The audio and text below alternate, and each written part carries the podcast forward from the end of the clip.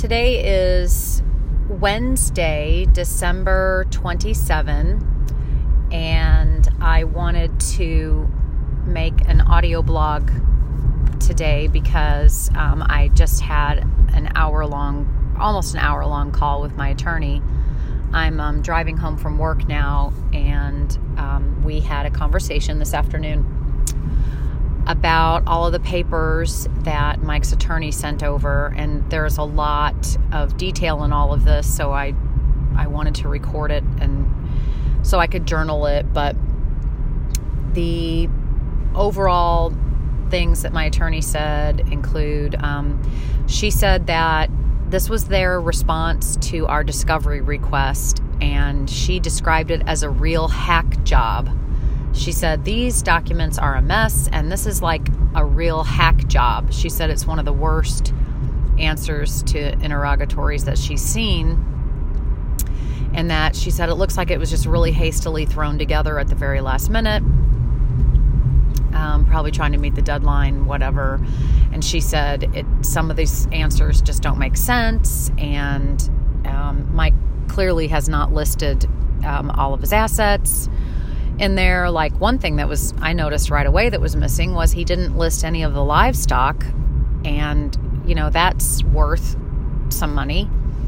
He's got um, some cattle and chickens, and we currently have two lambs that my son, quote, owns.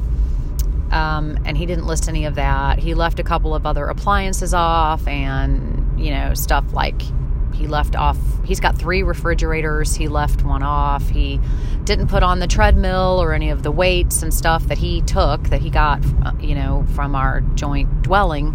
Anyway, so there's stuff missing. So my attorney said she's sending his lawyer back um, a letter of deficiency, I guess, to show that he has not listed everything. And some, he just didn't answer some of the questions, um, regarding his employment contract and income and stock and stuff like that. Um, anyway, she wasn't very happy and w- with how it was done, and said it was kind of a mess. She was having her legal assistant sort through it. And so, you know, all of this is just racking up the attorney fees, attorneys doing bad jobs, and then other attorneys having to interpret those bad jobs. Um, kind of a mess. And, um, she said that she's going to take a little bit more of an aggressive posture. I've I have really kept um, the heat turned down very low on this whole thing, because I don't want to fight and I don't want to incur big legal fees. But um, it looks like, you know, based on Mike's answers and how he's been behaving, that we're going to have a little bit of a fight on our hands. What we're trying to do is get to a point where we can agree on the inventory, um, agree on the assets and the incomes and the, the balance sheet, so that we can get mediation scheduled, because we'll have to go to mediation um, to get a final agreement that can then be filed with the court. And um, Mike put in his answer something about um, in two thousand twelve, I started leaving the house early in the morning and not coming back till late at night.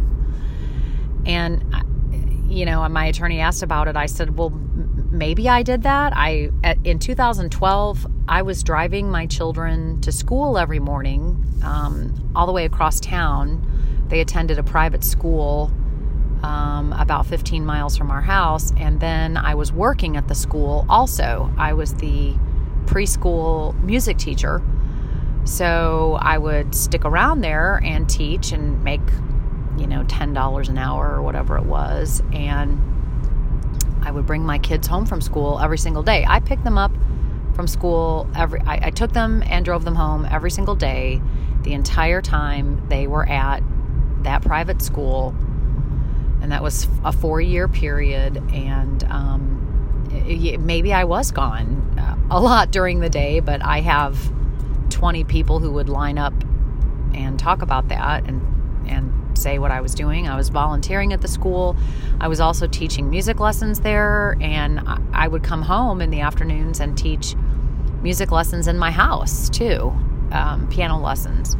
So I don't know why, I don't know why he put that in there. My attorney said that Mike's law office, it, which is Cordell and Cordell, is um, like this men's advocacy, men's rights law firm. And, you know, which is kind of funny that he went to that type of a firm, because I've never denied him any kind of parental rights, or I, never once have I ever, not one time, have I ever denied him access to his children or to my home. And anyway, um, so she said she was going to send this letter of deficiency, and then we're going to try to get a little bit closer on the inventory. She wants to send an appraiser out there. I said, let's keep negotiating, and maybe um, we can get a little further down the road. And then, oh, back to the blaming part.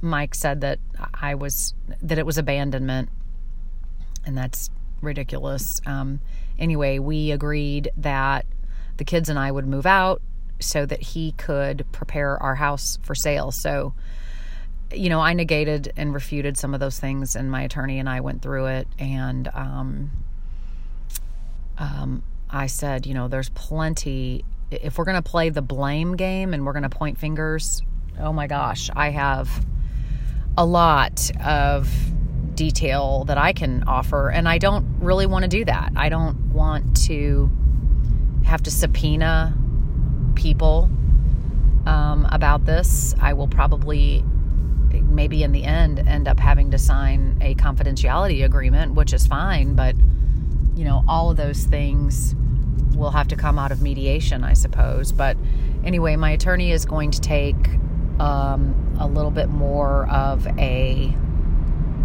uh, an aggressive posture and push back some information to their attorney, like, you know, here's why we refute these things. Anyway, it's just a mess. It's a mess. The the paperwork was objecting. A, a lot of it was Mike objecting to some of the questions that were asked, you know, about documents and records. And um, so my lawyer's going to go through that. She encouraged me to continue seeing my therapist, which I haven't seen in, in quite a while. But I know that I need to, because this is all um, extremely stressful and causes me to be depressed. And she wants um, me to get my son um, into a therapist as well. Another interesting thing was Mike listed our daughter's truck as debt on his side of the ledger, which would mean, you know, get me giving up some assets on my side. And my attorney and I talked about that, because it's interesting. Um, when Mike went to buy our daughter a truck, he did not involve me at all. I didn't get to go shopping with them. I didn't get to have anything to say about the price or how much was spent or anything like that. And uh, he pretty much took her out, and they went truck shopping, and he bought her a brand new twenty sixteen Chevy Silverado that was very expensive. And I don't I don't know that I would have agreed to that. But anyway, um, that's not something she says I'm going to need to carry on my side of the ledger, um, especially because he gifted that to her, and I didn't have anything to do with it. In fact, I was excluded, um, painfully excluded from that purchasing process. Um, Mike could have let me have a say in that and could have included me, and he did not at all. He took her out, bought her a new truck, and, you know, my attorney said she kind of had the feeling that he was just buying her, and I think that that's not entirely untrue. Um, he buys her everything. And she just has to ask. And, you know, when I try to talk to her about money or finances or applying for scholarships or anything like that, I just get blown off, and she doesn't want to talk about it because she doesn't have to, because her dad um, pays for everything. She doesn't even have to deal with that at all. So anyway, good conversation with my lawyer. Um, I actually surprisingly felt a little more optimistic after I talked with her. And I, I don't want to be naive. I don't want to be like idiot naive and, and think that I've just got this great case and I'm just going to win. But she seems optimistic about getting a fair settlement, one that um, that I can protect myself and can um, support my my standard of living at this point, which is not huge, um, but she's going to help me do that. So I was I was very glad about that. But she put put me at ease. So slowly, oh so slowly, this just inches forward. But that's where we are with all of this. It looks like my divorce will actually be dragging into twenty eighteen, but closer than we've ever been.